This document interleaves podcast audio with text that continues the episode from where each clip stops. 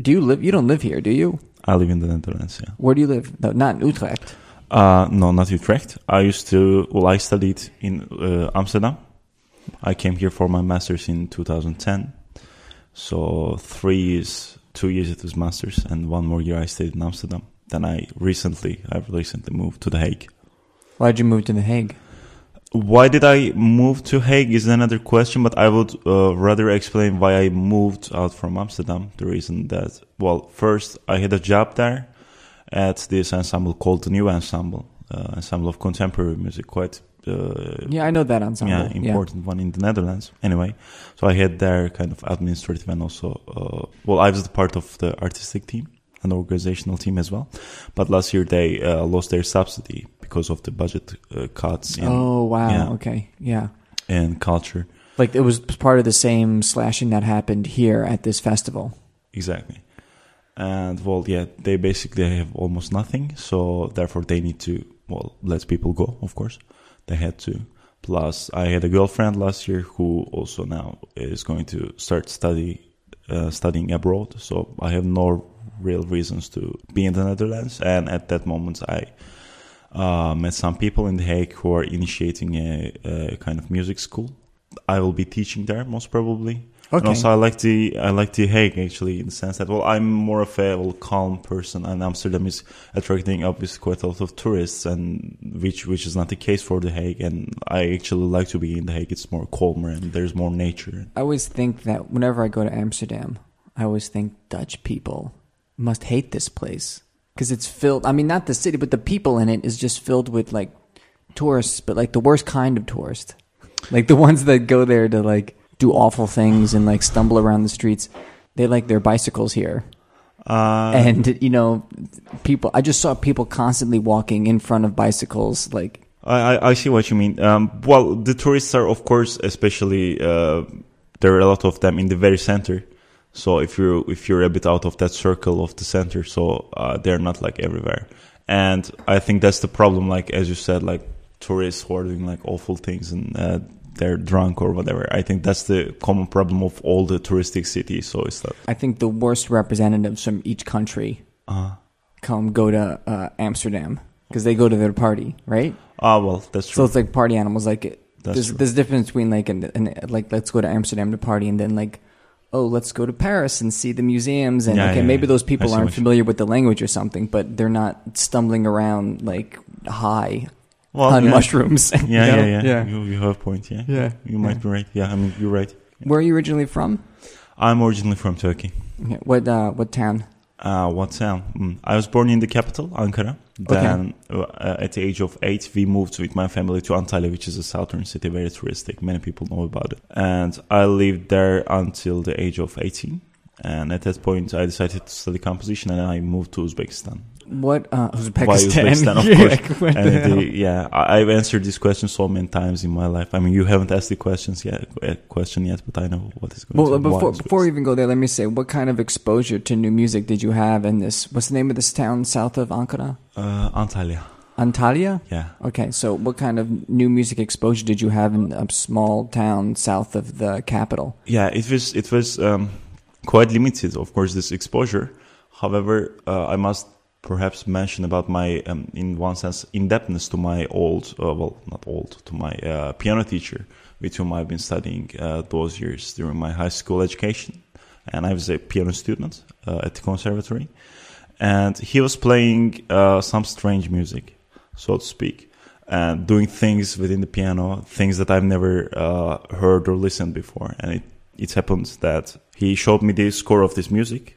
Who? What was the composer? Yeah, I'm going Who's to. it? It was George Crumb. Okay. So I was so charmed by this uh, entirely new and undiscovered for me, of course, world of sounds. I had, I didn't really understand it. It was not too much comprehensible, but I didn't quite know what was going on there. Yet it was really fascinating for me. So I started reading uh, the scores of Crumb. There were only like two, three scores, like the Little Suite for the Christmas and uh, maybe one volume of Microcosmos, uh, only piano pieces. So I've been reading these scores and I uh, soon started to imitate and started to, you know, try writing things in the style of Crumb and start also trying to steal, uh, no, not steal, but uh, how, how, do you, how would you call that? Incorporate or whatever or borrow whatever. You can call it steal though. I mean, I don't I don't get offended yeah. by that. I'm not going to be like, "Oh, you stole at the age of it." Like who didn't? Yeah. So exactly. okay, like everybody else, you stole. So yeah, I uh, took some sounds from him and started to uh, try to uh, do little pieces for piano. So that was the first uh, acquaintance, and there was okay, Bartok, but they were like less interesting in some sense because like well they're more uh, traditional in one sense. But as far as exposure to like the newest of new, of course, well I, nobody really gets that at eighteen anyway. But you didn't have like the town you were in didn't have like really any re- the only resources you had was a piano teacher who had some Crumb scores. Yeah, absolutely. Yeah. There there was no other uh, sources. Uh, yeah. Well, of course, we've been reading in our uh, books that there is this guy whose name is Schoenberg. The, the problem is, I knew who Schoenberg or Berg was, but we didn't have recordings around there, and uh, I was not really internet friendly back at that time. Uh, so I basically it took quite a long time. I knew all these names, and I'm quite good with the names. Actually, I remember many names, but I had no idea. Like until I went to Uzbekistan, I had no idea how uh, Schoenberg music would sound. Until you went to Uzbekistan. Why I went to Uzbekistan? Yeah, yeah. Um, why did you Why did you go? Out of all the places, yeah. Uzbekistan. Well, of course, if you want to study composition, what uh, as a Turkish student, young guy, uh, well, what would be the options? Probably to look for something in Turkey, which I never really considered. I don't know why, but I wanted to get out of Turkey for some reason. I don't recall clearly, but I never somehow I never considered it. The second and the probably the most you know first thing that comes to your mind is to go to Europe somewhere to study, perhaps Germany or something. Uh, somehow uh, I couldn't also uh, consider it because I didn't have any financial means. I mean, my family had no financial means to support me in my education, and considering that like the euro is the you know their currency is like two and a half times more than Turkish yeah, uh, yeah. money. So it is quite difficult. Also, Turkish government has absolutely no uh, funding or no scholarships. They don't really support arts or the students uh, of uh, who are studying art. And so, and in Europe, maybe that would be possible. However, in the bachelor degree, there are also not many things I think that you can find to support yourself. Anyway, so at that moment, uh, in the city where I was studying, Antalya, we had a little conservatory there, and it was a re- real limited area. But we had this oboe teacher, and he uh, just at that time he he's been to Uzbekistan to make the to perform in the premiere of uh, Uzbek composer who dedicated a oboe concerto to this guy, to the, to this teacher. And um, so he got back and he said, "Yeah, why don't you go to Uzbekistan? It's, it's first of all cheap there. Second of all, well, since there also they have this Soviet tradition in one sense and the heritage of the um, knowledge and the discipline of the Soviet system, which was very important. It was the you know government's policy of the Soviet. Like all of those Soviet. famous Russian pianists, like that comes from that, right? Yeah, yeah, yeah. yeah. Okay. So he advised me that it might be a good place to gain the like basic technical knowledge, uh, the you know the classical traditional knowledge uh, of writing music and music history. So I thought, okay, that sounds not bad. So I went to Uzbekistan. Probably I should also mention a bit about what what were my experiences. There yeah, yeah, exactly. Yeah, yeah. I'm waiting yeah. for that. Well, I think if to discuss it or to, to undertake the situation objectively, probably that would have that could have been a catastrophe for anyone, especially you know you're coming from a bit from west and you're going to a kind of desert, which which was the situation of Uzbekistan actually. Uh, that I didn't quite know. I was expecting something more richer actually, but conservatory uh, turned out to be quite uh, degrading. Once upon a time, I heard a lot and I read a lot that it's been quite lively, but what, what do you mean degrading? Uh, degrading in the sense like that the quality, the, the, yeah, quality exactly. Yeah well, teachers were not not really knowledgeable, uh, especially regarding the uh, new music scene or new tendencies, uh, streams that you know what is what has been going on. What are the in com- world. what are the other composers like there? What are they writing? Uh, they're writing most of them, excluding one that I can mention. Most of them are writing, or they have to write, kind of, because well, Uzbekistan is a country who just you know like 20 years ago they had their independency and they're trying to become this nation state which you know all the other i mean many other countries uh, have gone through this process like century ago. And now, now they're going through this process. Therefore their composers are writing this quasi synthesis of the uzbek national music. It's poured into some western uh, norms of orchestration and Ugh, uh, you know and forms you know yeah, so basic there are I know you said you said that to me, and I know exactly what you're. Yeah, like, you know, like I've you- never heard a Uzbeki composer before. I'm sure if, I have. You know, like yeah. Khachaturian and you know these Yeah. kind of composers. Yeah, yeah. So even worse than Khachaturi. Okay, maybe I shouldn't have said that. Uh, so direction is this. So it's it's the yeah this uh, I would say the Uzbek folk music material with the Western forms and or instruments and uh, norms of Ugh, I Yeah. yeah. so- Everybody was doing that. What do they think that's the best way for a country to get a unique profile in their music? And they were Like, not I mean- concerned about. They were not concerned about having a unique profile. I mean, that process I can understand. Not that I agree, but no, no, no. I'm not talking about individual composers. I'm talking about, let's say, the whole. They were like, okay, this is a this is a relatively new state that we are is independent. We want to establish a tradition. Why do they go for the synthesis route? You know, that seems to be like the generic thing that people go for. You know, when they're trying to create a unique profile that's attached to a country. I guess it makes. I don't know. I guess it kind of makes sense, but Yeah, this this is what I was trying awful? to point out Yeah. because we've gone in Turkey, gone through this process.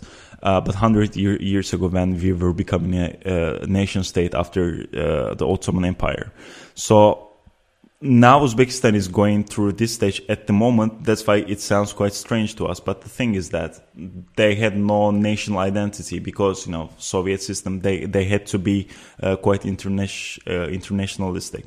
Therefore, their national identity was suppressed, and they want to now uh, somehow polish and and they want to put in the first plan this national uh, identity, and therefore they are thinking that this is the way to you know reflect their national identity to embrace the folk music but yet to synthesize it with european norms. Although it doesn't quite make sense. I, I understand what you mean. Why then european forms? I mean so why this synthesis? Why don't you just uh, perhaps invest more to your only uh, to your folk music or something to your historical heritage that Yeah. makes sense but to make a synthesis between these two it doesn't so much make sense well i don't know okay. So anyway, you're there.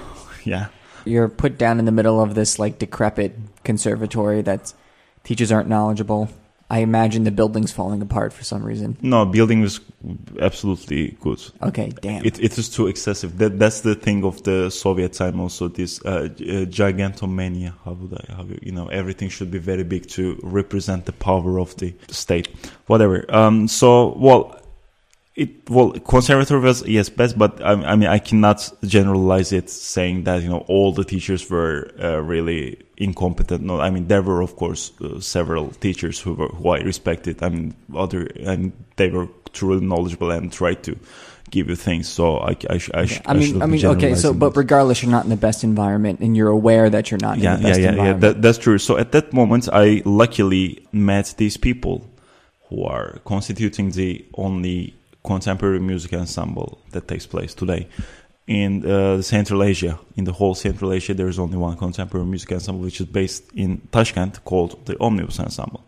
So they had a quite uh, young group, young team of musicians, more or less all my age or a bit older, perhaps. And they had a very good uh, artistic director and a conductor whose name was Artyom Kim and uh, Artyom was absolutely knowledgeable, and he he had many scores, and uh, he really developed himself. And he was also he he's played quite frequently. Uh, okay, maybe not quite frequently, but he's played in Netherlands, especially, especially by the new ensemble and Atlas ensemble. Anyway, meeting these people uh, made a great change in my life.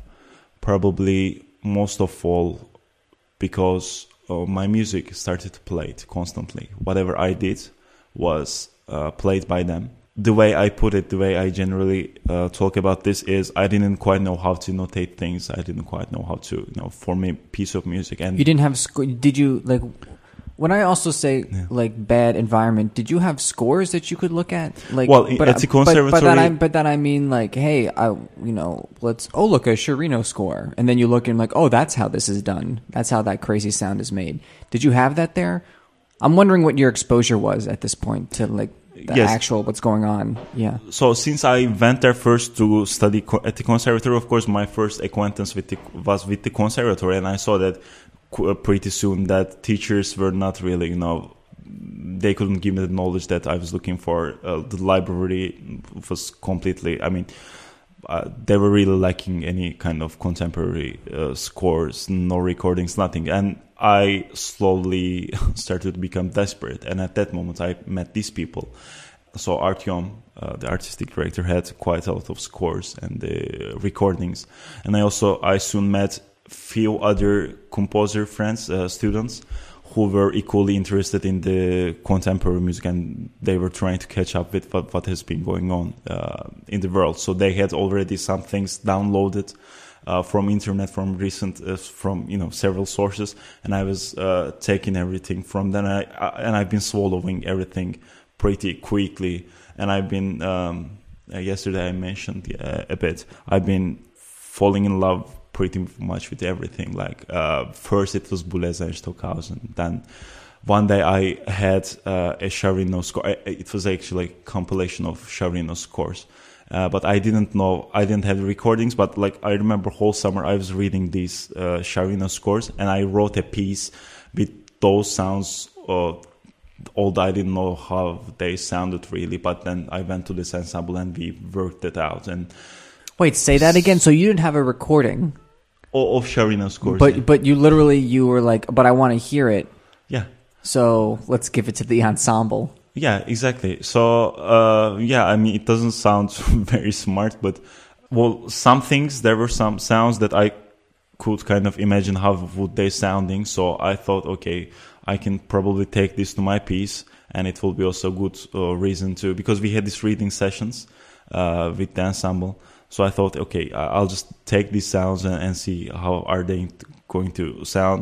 And the problem was that, or, or maybe not the problem, but these uh, musicians, they also, it was the first time they they saw all these sounds. And yeah, that was my next question. Like, how Yeah. much of an expert were they at performing these? they've been gradually enlarging their repertoire. Of course, the sound world of Sciarrino and Lachenmann, these kind of composers, were quite alien to them at that moment. They've been okay playing Boulez, Stockhausen, more uh, how to say pitch uh, oriented composers in one sense. Uh, I, I wouldn't like to make such a de- definition, but you know what I mean. I think in that sense.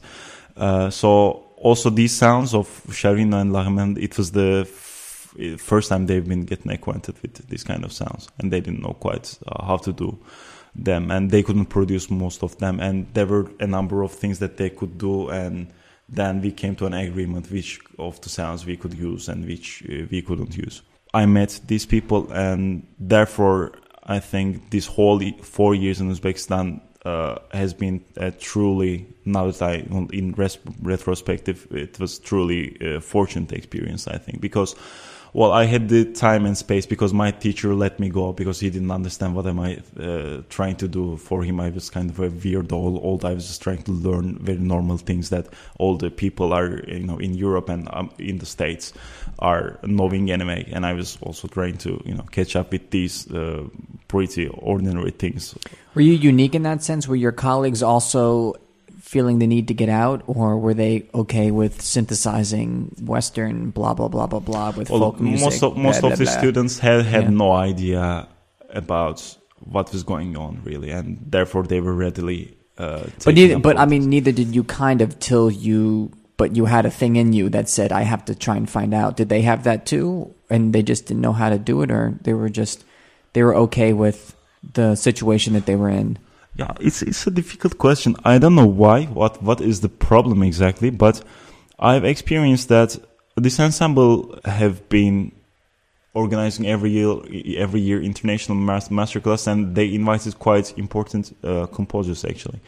They were attending all these masterclasses, and listening to all these strange things. However, most of them had, well, seemingly had no intentions to try all these things out in their own practice, which I always found uh, strange. I mean, I've been stealing throughout all my youth, and I did it shamelessly because I knew that this is the way to, you know, find out if I like these really. I need to try this in my practice. I knew it, but however, most of the other students never felt like in this way. I don't know why. And and well, they attended all these master classes. However, they just got back home and they kept writing their uh, Uzbek national music in the uh, with major and minor harmonies. Do they do do they have? Uh, I'm sorry, I'm like obsessing on this a little bit, but do they have careers after their? Okay, so they're writing a combination of folk music and Western music. I'm sorry to obsess on them, but this is in, I'm interested in this for some reason. And after they're finished, do they have careers waiting for them? Like, is there a job or, or like a, a place for them where this music will get played and they'll get paid to write this music? Well, uh, I would put in this way. Well, there is kind of career, or I would say like there are two options more or less. If you finish, well, first of all, you're going to have a kind of career, but it will be in the very local uh, level, obviously. I mean, you will be known in Uzbekistan probably if you're lucky enough, but not somewhere else. That's for sure. And um, so, what can you do is if you're a bit lucky or kind of uh, more standing out among all these students, then you might have a place uh, in the upcoming years at the conservatory or in, in another music school in Uzbekistan. You can be teaching composition. And since you're doing the music which is promoted and which is demanded by the government, they're going to be uh, demanded by the government. Yeah, the, this is a certain type of aesthetics of writing music that is demanded by the government because it suits the. But what do you mean by demand? Uh, what I mean is that, as I said, they're trying to establish their uh, nation state. Therefore, this music that is um, containing the Uzbek folk, Folk music, music, yeah. is demanded by the government. I mean, there are like literal from the Ministry of Culture, there are people coming and saying that you should be writing this kind of music. You know what I mean? Yeah, I know what you mean. I'm just like I'm in Yeah, a but, little bit I mean, like whoa. Yeah, but I mean, for for us, for me, for people from there, from Soviet Republic, this is nothing to be surprised about. I mean, if you know a bit of the history of the Soviet music, I mean, what's happened? Of, I mean, of course, you, you you hear about it, and like of course I hear stories like that. But then yeah, at, but the, at not, the same they're time, like legends or myths. They're, yeah, they're yeah, all true. I, there oh, there's still legends and myths. So when somebody's like, I saw this guy and he said to do this, I'm like, really? Wow. no, no, no, I thought that, that- was that's true. I thought it was a less extreme version of the extreme story that I was hear- hearing. No, look, I mean, we had the same thing in Turkey. For example, uh, uh, we had like five composers after the uh, foundation of the republic, and one of them was, you know, he, he was kind of more famous than the others, and he explicitly said, well, after the death of the uh, founder of our republic, Mustafa Mustafa Kemal Atatürk, that he was told by him, by the you know leader of the new By regime. Yeah. So Atatürk told to this composer to write in a certain uh, way uh, music because Ata- Atatürk established a, a theory uh, asserting that all the uh, other languages and whatever music was derived from the Turkish culture, whatever, it's not important. So he thought that somehow Turkish music's basis is pentatonic and therefore all the Turkish composers should be writing with pentatonic scales and uh, no, modes. So, I mean, there's nothing surprising about it. I know it might be sounding uh, wow, it can't be true, but it is. It is entirely true. All these, you know, uh, uh, directions from top to bottom My to the artists. Yeah, I'm such a spoiled Westerner. Okay, let's get back to you. yeah, All right.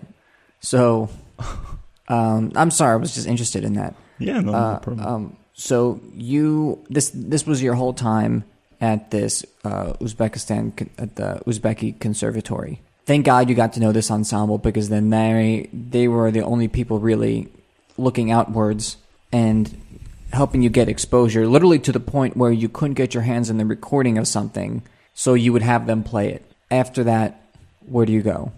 Well, I was in my fourth year of bachelor studies at this Yeah. conservatory, and at that moment, uh, at that in in in that year, uh, again to these master classes that were organized by this ensemble, there was a Dutch composer, and uh, well, his name is Joel Bons, and he's the artistic director of the new ensemble, and he was also back at that time coordinator of the Conservatory of the Amsterdam, of Amsterdam Composition Department coordinator.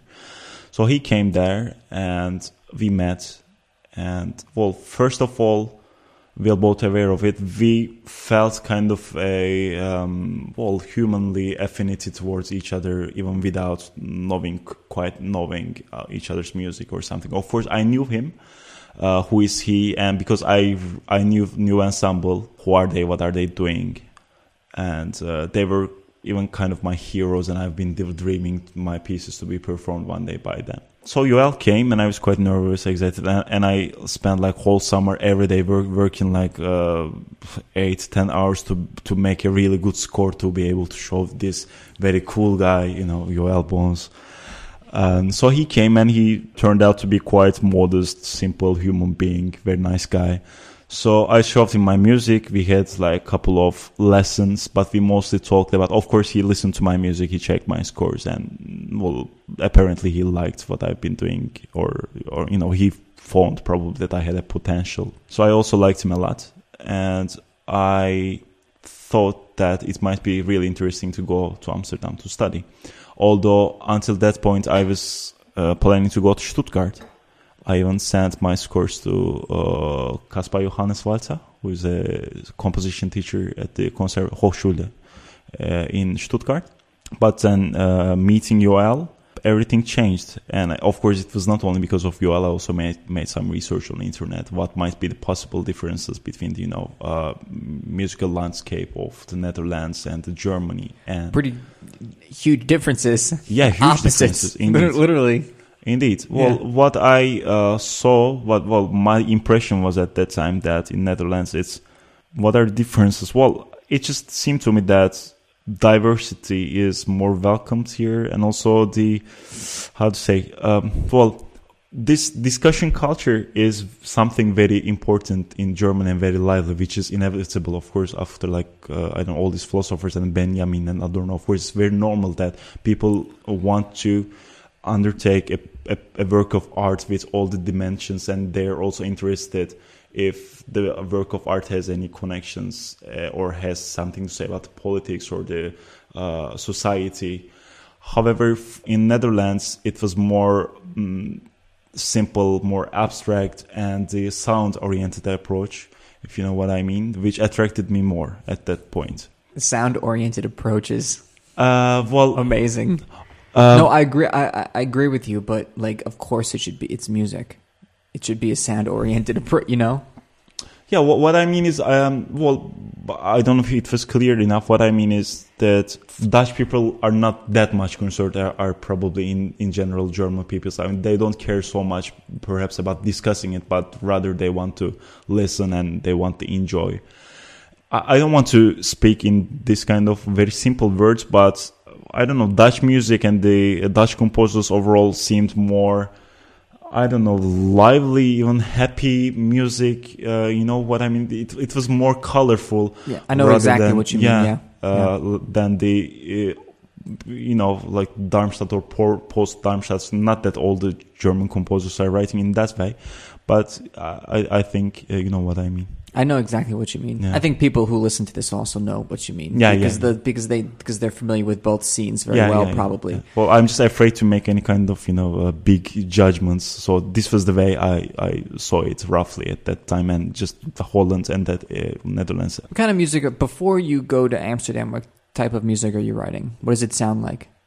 It is very difficult to talk about this because yeah. even even today, if you would ask me what kind of music you you write, or you, or can you show me like a work that you know more or less identifies or reflects your. What are you thinking about then? What are your concerns? What what are your ambitions in your music? I, I think point? I had quite a rational approach or point of view regarding my development in the sense that I've been pretty much consciously trying out entirely different aesthetics in order to enlarge my uh, technical uh, the technical tools that I have as a composer.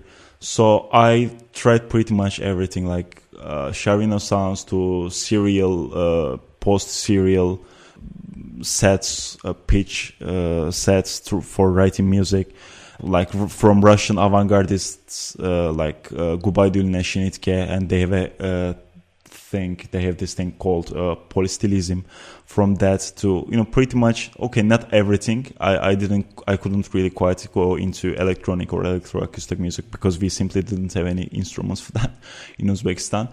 But you know, in the sense of acoustic contemporary music, I tried pretty much everything. I wrote quite a lot, really, and well, nowadays I don't show pieces from that time to anywhere. I don't even know where are they, but I've written quite a lot, and I tried quite different things. Therefore, uh, sorry, I cannot really define or point. So out it was vastly different thing. from piece to piece. Yeah, And then once you get there, do you, do you obviously you start making choices about what you want to keep and what you don't want to keep.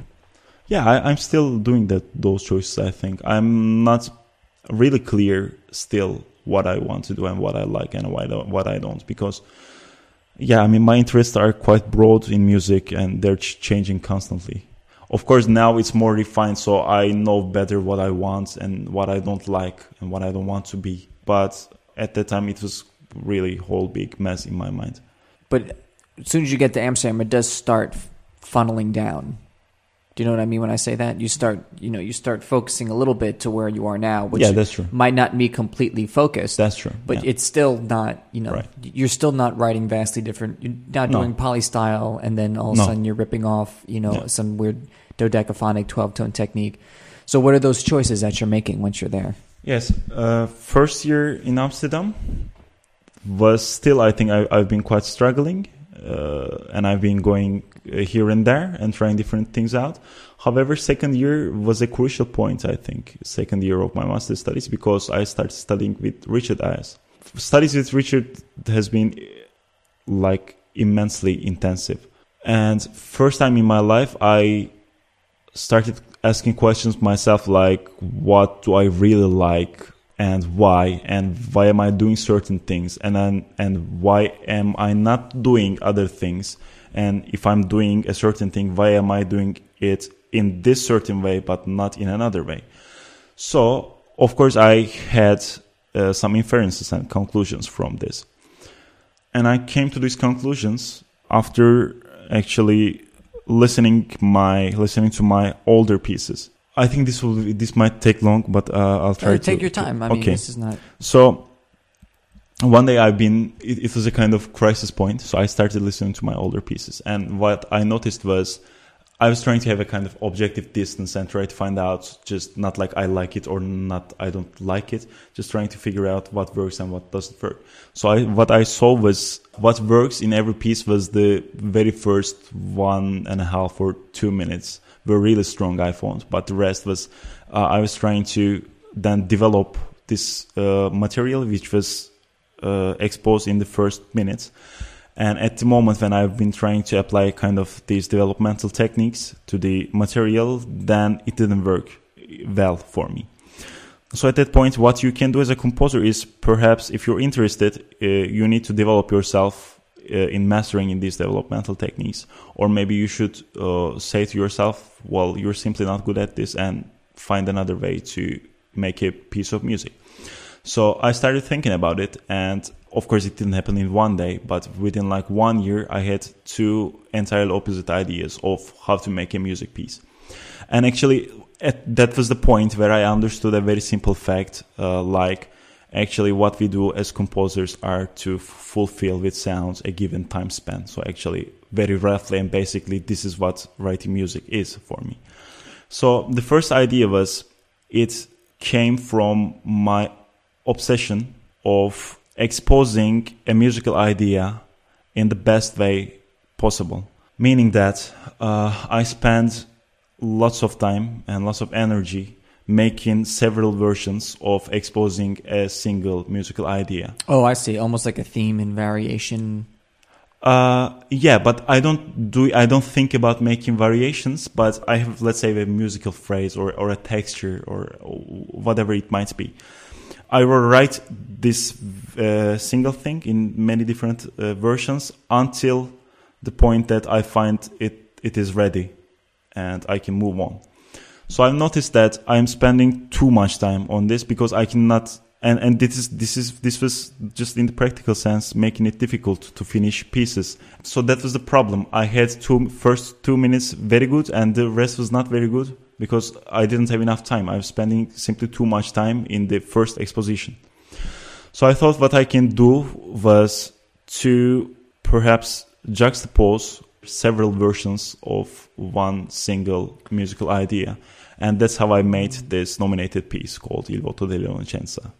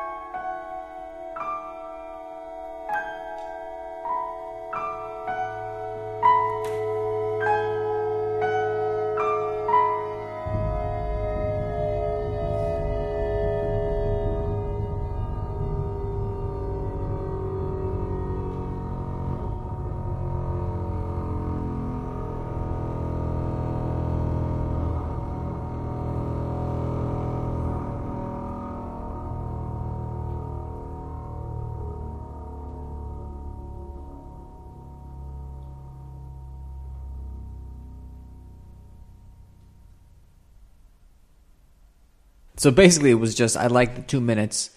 Let me figure out as many different angles I can approach these two minutes of, exactly. and that'll be a piece. But you must apply some other larger form than two minutes, two minutes, two minutes, two minutes, two minutes. Done. You know? Uh-huh. How do you shape it beyond that? As I mentioned, I, I had two conclusions. First was uh, indeed juxtaposing uh, the you know to point out this very same object from different angles several times. So I had only two pieces written with this uh, kind of approach. In this piece, nominated piece, Il voto delle innocenza, I have a phrase which consists of you know, several notes. It's very clear and played by piano. Why this phrase? If you ask me, uh, I have no answer. It just felt in that way.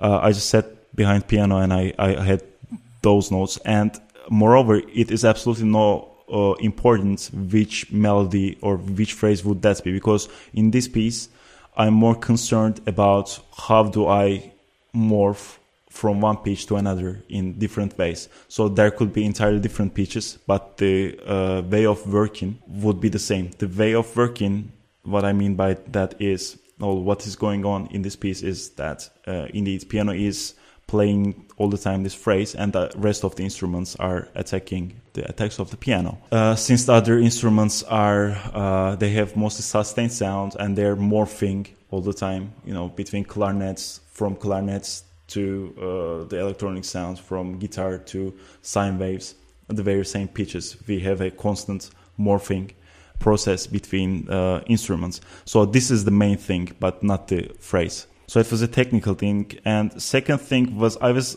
uh, personally tired of listening to. I mean, nowadays there are many really good composers who are absolutely master in uh, making all these great structures and connecting things seem to be allegedly unconnectable.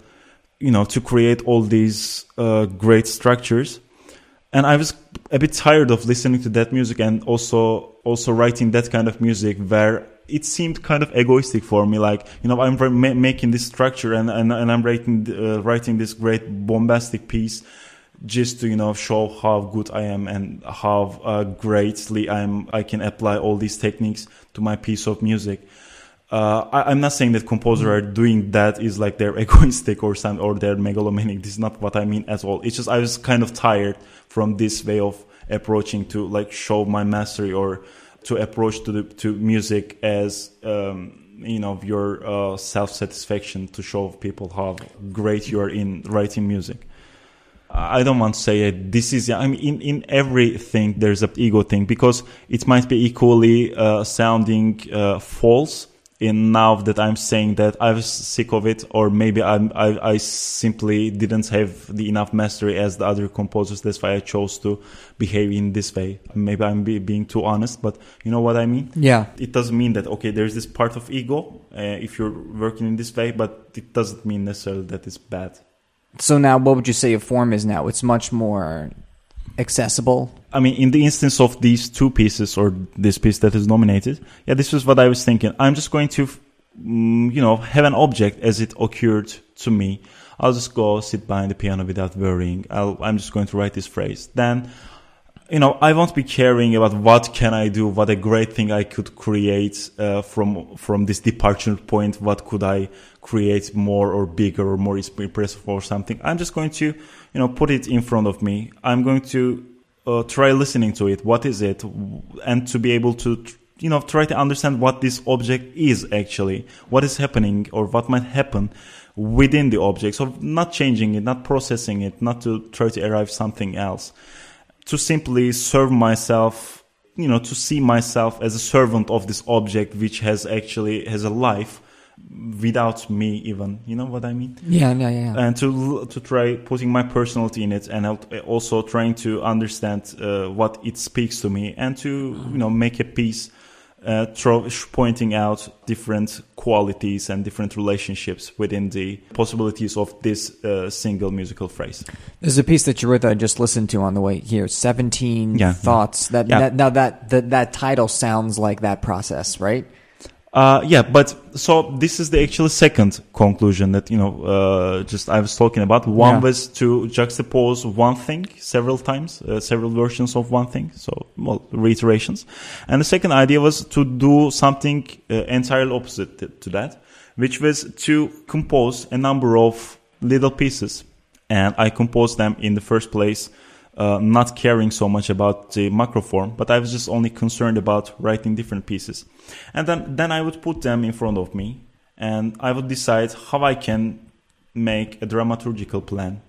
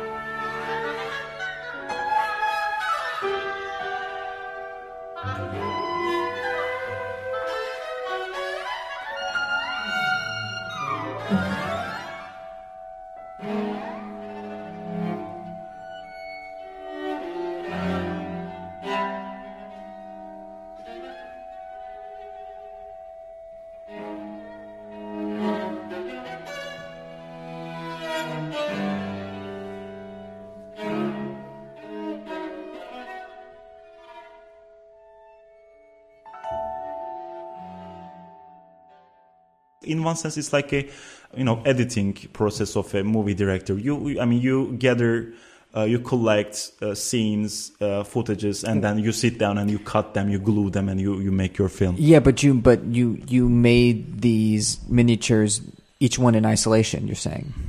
uh, yes but some of the some of I them mean, are re- repeated Yeah, and of course, like the instrumentation stays the same, or Yeah. like the ensemble stay, like practical things stays Yeah, the, yeah, stay the same. yeah And then you just kind of toss them together in one, look at them all, and you go, that goes there, that goes there, that Yeah, goes yeah. there, that goes there. But you also must have composed transitions once you did that, right? No, because uh, well, there are things that might function as transitions. However, uh, there are two things that I don't like in uh, writing music. Okay, maybe three things. One is intros. Second thing is like the you know conclusions or something. You know, I, I don't like the pieces that ends like you know ending. And the other thing is transitions. I don't understand the point. I mean, I'm trying to be in my life also, uh, and in my relations with people, and as well in my music, trying to be as direct as possible. I'm trying to put things as immediate as I see them and uh, as I can express them. Therefore, things that might be even functioning as bridges, they were initially actually little uh, musical ideas that I wrote separately, but then in the process of this dramaturgical plan of the piece, I thought, okay, they might function perhaps as transitions. So the, okay, so they might be transitions, but you initially didn't think of them as Yeah. transitions. Yeah. What dramaturgy did you put together from this? There was this very simple principle of contrast that uh, determined more or less, especially the uh, adjacent numbers. So if I had impulsive, more expressive number, then after that, there were more or less more, uh, you know, sparse maybe in one sense number. And um, also some of the numbers are repeated throughout the uh, process of the piece, which I found vital because since there is this great great diversity of different pieces, which uh, they all have different character and different pitch material, rhythm, uh, texture, whatever. So some numbers had to be repeated. So how I decided was well, I don't want to go so much to technical detail, but it was like, I don't know, A, B, C, then I would take A again and try to listen. How does it sound? If, if it works or should I like perhaps postpone having A a bit uh, later or earlier? So it was like a puzzle. I had, I, I tried many different versions. Uh, like, okay, A is maybe one and eight number or okay first and the fifth number so this kind of puzzling process and at the end i decided on a you know on the alignment that i decided You're you're really feeling your way through these things. Just I'm just talking about basic intuition stuff, right? Ah, yeah yeah, Yeah. well do, the, do, you, do you think you'll ever come to a point where you'll figure something out like, oh, it, you know, I know I'm just feeling my way through this, but I've noticed that there's this pattern that's happened. This works every time for me somehow. And then you'll be able to formalize it. this is also what i'm uh, wondering about because from a pro- practical point of view, I would love to come to this understanding one day to figure out something. Oh, this is really working. Yeah, and I I mean, I'm not even saying to like create a, create a yeah, theory yeah, just to understand but yourself. It would, but it would uh, certainly help me in the sense of first of all to understand uh, myself and uh, to to to detect something that is working, and it would help me compose faster. Actually, I would love that. Why not? Uh, from the other hand, I don't like so much things that are working every time, and I'm trying to avo- avoid it actually intentionally. So maybe one day I will come to that, but so far I couldn't, and therefore it's taking so much time mm, every time when I'm trying to yeah when I when I take up for a you know writing a music piece. Uh, but what you say into about intuition is interesting, and um, well, I have my way of understanding intuition. Well, sometimes I feel like I, I used to not not uh, I don't feel that bad anymore, but I used to feel a bit bad since you know people are asking you in these kind of events that okay you know what are your uh, principles? I mean why this duration? Why this amount of repetitions? Or why this team? They have these kind of questions. And i and i have most of the time no answer. Well i think there should be something inexplicable in a piece of music. However if the number of parameters are too many then there might be a problem as well. You know what i mean? Yeah. so i don't feel always very comfortable about it. But from the other hand indeed as you you see it the way i work is pretty much dependent on my own intuition and the way i listen to the things because i read and listen every day to what i've been writing. And i believe that i developed my own way of understanding if things are working or not. I, I trust it more than any kind of uh, pattern or any kind of series or, or number of number or something Well, it's a muscle now. Like you do Yeah, it, you do it I- every day. yeah, you work, yeah. you work at it. Because you look I at it, and and then you trust that feeling because you've exercised it so much. You know, it's not like one day you got up and you felt something that you never felt before, and you trust it. You've been, you exactly know, you've been feeling whatever you've been feeling for as long as you've been writing this way. Exactly. Yeah. Well, nonetheless, I cannot really say that you know the way I'm doing now feels all always right. No, but I'm still developing this what you call muscle, which is a yeah really good word I think for that. I'm still developing it, and and I'm uh, you know. I'm real decisive about it. Uh, I want to go in this way. Moreover, uh, I want to say something about you know my way of taking intuition. You know, for some people, it sounds like you know when one says that, well, I did it intuitionally. It sounds as if for some people uh, kind of frivolous like it sounds like i took i took the first thing or i did the first thing that come to my mind which is not the case. I mean what we call intuition is the result of a whole chain of thoughts and the little decisions and the little you know reactions that have been going in your brain. Well there's a certain reason why you make this decision and you know what i mean Yeah, yeah, yeah. so it's it's not that simple that yeah I did it you know it just felt so but it, it never just feels so I mean it has a certain reason I wonder if people who over formalize stuff actually don't have like have a weak. I guess we're calling it a muscle now, but ha- that muscle's weak in them. They go right to the reason. well there there are different ways of working and this is my way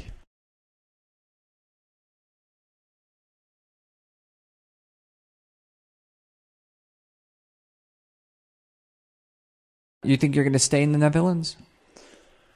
well this is the thing that uh, I'm trying to decide now but it is extremely confusing because well I don't quite know what is the best thing for me well I from one hand uh, despite of all the possibilities that are in Netherlands, there are indeed possibilities. There, are, well, I have an environment, I have people who I like and with whom I work.